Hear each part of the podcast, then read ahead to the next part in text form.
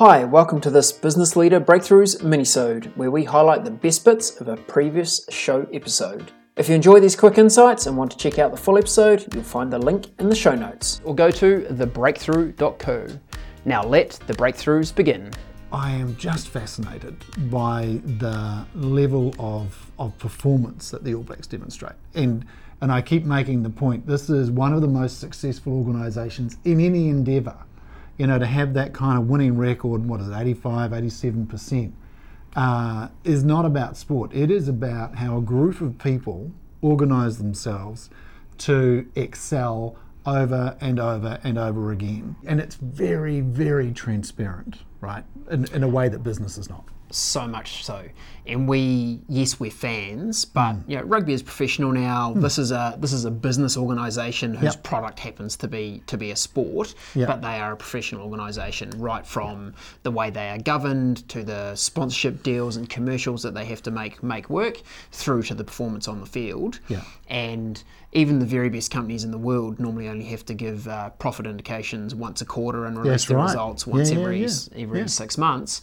As a sporting organisation in the professional area, how would you how would you like it if uh, every one of your business meetings with your team was live live broadcast around the around the world with slow motion and a television yes. and a TV? You know what they call them? The, uh, the third TV match official. third match official, and two watch. Oh yeah, yeah, that would add a new dimension for many of us. Yeah, but what's what's really interesting is is, you know, I'm so interested in the way Steve Hansen thinks and talks about his leadership.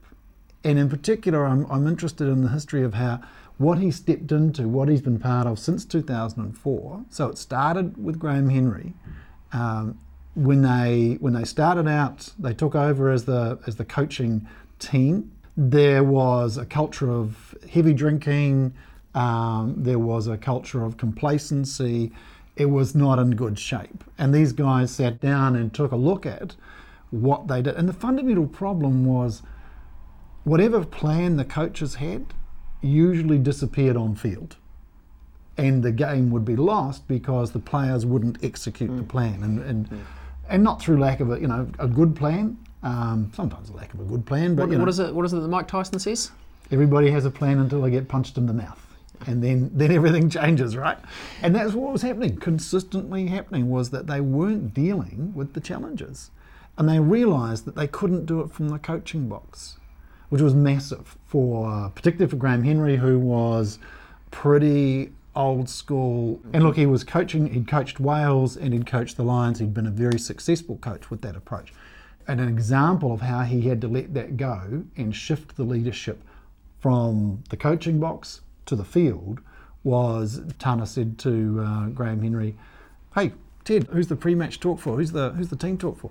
And Graham Henry said, "Well, T, it's for you. It's you know help you get kind of fired up and all inspired." And Tana Umaga said, "Well, Ted, I think it's for you. It doesn't work for us." And Henry was shattered. It was kind of, oh my god. Had spent all week planning yeah. it, like thinking about the right sermon. thing to say, totally. making sure it was going to be delivered with choosing the right yeah. words and firing them up. And, not interested. And so I think that an incredible ability to let go of what had been successful but wasn't working for these guys. And if we unpick that a little bit, I'm sure part of why it wasn't working is that different players are individuals and they respond to things in different ways, yeah, right? Yeah. Some of them will be wanting to be inside their own heads pre-game yeah. and they will motivate themselves. We're talking about elite sports oh, people yeah. here. You don't need to motivate them. No. no you know, they no. are they are out to perform at the highest level. They're there to win. But the way they get in their zone to deliver at that level of performance is going to be different for each individual. Yeah. So as a leader, when you go, I've got a one size fits all that's going to help everyone get motivated, help everyone be focused on the job they need to do, it's just mm. never going to work. Mm, mm. You've got to you've got to get get that, some of that individual yeah. view happening. Part of the challenge for the leaders, the coaches, is that having different approaches for each individual, and at the same time, there's one huge message about team. Absolutely. And the importance of team. Uh, Brian Lochore, he talked about how better people make better All Blacks. So they were very much focused on taking care of the individuals as individuals, their caliber, their their curiosity, their behaviours, and then you know they had a rule: no dickheads. If your values didn't fit, if you were not a good person, You, if you were not kind of aligned with the team, you wouldn't last. What we see in our culture with the All Blacks or with the, this successful organisation is consistently delivering because of an immense uh, focus on the team and teamwork and being good in the team. Mm. Uh, and and then they've got a whole lot of stuff about the legacy in terms of, you know, nobody you don't occupy that jersey by right. It's only yours. You're borrowing it. You're, you're leaving it in a better place, and all those yep. kind of you know yep. rituals and stuff. Mm. But fundamentally, it's about the team comes first. Mm.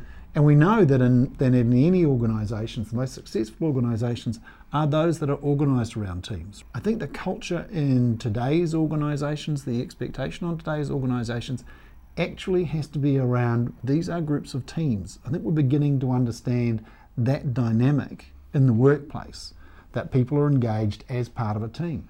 How we do that deliberately is one of the challenges, I think, one of the great challenges. And the All Blacks talk about this term of devolved leadership.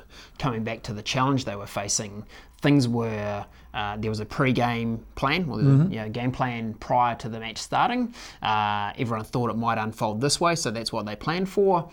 Things then happened on the on the field, mm. and they just didn't know how to deal with right. deal with that. Yeah. And you couldn't go as a player. You couldn't go, oh, oh, oh, could you just pause the match for a moment? Yeah, that's right. I just need to go up and talk to the coach yeah. and decide what we're going to do now, yeah, yeah. now that everything's changed. Yeah. So they, they figured out that they really needed to devolve leadership down to a senior player group yes. who could make on-field decisions in there and – uh, the All Blacks then had a fantastic mental skills coach, Gilbert Enoka, yeah. which by all accounts has been phenomenally influential, helping uh, people do things like get grounded right in the middle of the, the highest pressure situations, yeah. to be able to pause, ground themselves, get calm, and go, what's the best decision here right now? Yeah.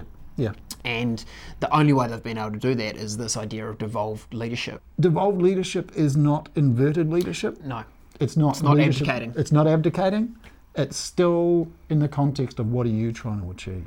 And the interesting thing from from again, again go back to the All Blacks is it failed massively. The real learning piece was to stick with that coaching team, to back them despite the failures. So, Mike, with this idea of devolved leadership, we've got uh, a business leader listening to the podcast and go, that all sounds great. Mm. How could they get started? What should they be keeping top of mind when they're thinking about devolved well, leadership I, I think the very first thing they've got to do is make sure that their managers, who are, they're devolving to, are competent in the core skills and are disciplined about the execution of those core skills. And that's, you know, the All Blacks take care of those basics, the very basics of what they do, and they drill on it and they're really good at it. And then that creates the opportunity, you know, doing that enables them to have the clarity and the time and the space to be able to express themselves. I think the other clever thing about what they do is this is a team that just loves to express itself. So they've gone with a strategy of self expression in the context of they really get their core skills. They are very disciplined and very practiced. So true. And it's not to say that then every manager has to operate in exactly the same fashion, nope. Nope. but it's a guiding set of principles and skills that they can use, and then they can defer to their individual leadership styles yeah. and things that things yeah. that work. Absolutely spot on. So the All Blacks, you know, one of the most successful organisations uh, around, and I say organisations, not just sporting, mm-hmm. because of what they've yep, what they've achieved. Uh, it would ring true that some of the things they've developed and found to be successful may well work for us in totally. organi- in our organisations, mm. and have a think about that devolved leadership and how you can get your managers equipped with the skills because they're the ones that uh, lead your teams in your in your business. Yep. Totally. But there's a huge amount to, to learn and reflect on in that in that um, ultra high performance. Yeah. Thanks for joining us on the podcast today. Share this out to some uh, people that you know that are looking to lead their organisations. I'm sure they'll find the uh, insights useful. Indeed. See you next time. Bye bye.